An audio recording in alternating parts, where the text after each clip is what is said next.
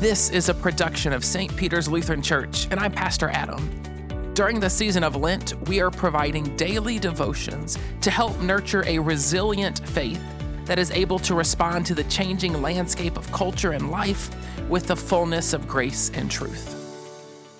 Today's devotion is for March 7th, 2024. It was written by Phil Jensen and is entitled The Song of Victory, Part 2. Our verse of the day comes from Exodus chapter 15, verse 10. It says, But you blew with your breath, and the sea covered them. They sank like lead in the mighty waters. Do you remember how you first learned your ABCs? How about your days of the week? If you're like me, you learned them first through songs. When something is put to music, it taps into a different part of the brain and wields a new power over both memory and emotions. Exodus 15 records what many refer to as the Song of Moses or even the Song of Victory. Moses and the Israelites sing this song to the Lord and will continue to do so for generations to come. A song of victory, a song of praise, a song of remembrance, a song of worship. Moses just finished leading the Israelites through the midst of the Red Sea on dry land and delivering them completely from the armies of Pharaoh. The enemy hotly pursued them through the desert and made bold threats like, I will overtake them. I will draw my sword, and my hand will destroy them. And with such a great army, the Israelites had every reason to believe that Pharaoh could deliver on these promises. But what does the Lord do? Verse 10 says, You blew with your breath, and the sea covered them. They sank like lead in the mighty waters. The Lord showed his power of protection to his people in ways they couldn't even imagine, not with the power of the sword, but simply with his breath. Then the song switches abruptly from what God has done for them to the present future tense and what he will do for them. It says this in Exodus chapter 15, verses 11 through 13 Who among the gods is like you, Lord?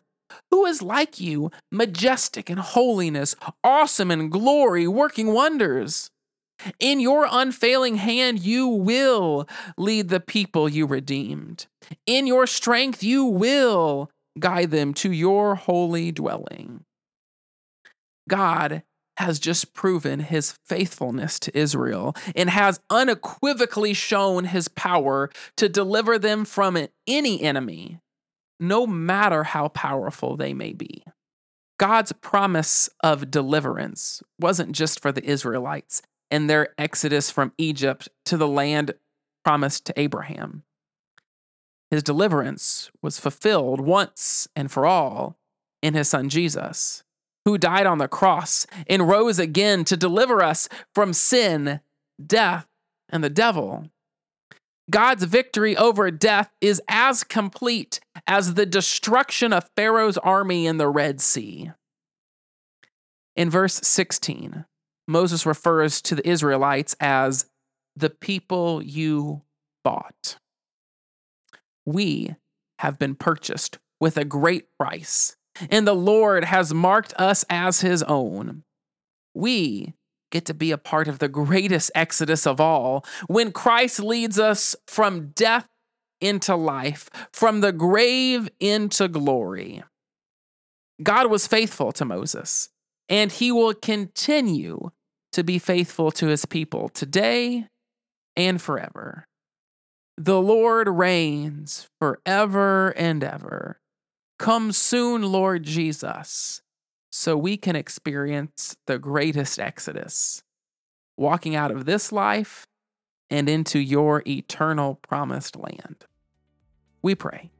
Dear Heavenly Father, we are privileged to sing songs of victory, praise, remembrance, and worship every day because of the work of your Son, Jesus Christ. Let us especially remember this when your church gathers to worship you together. In Jesus' name we pray. Amen.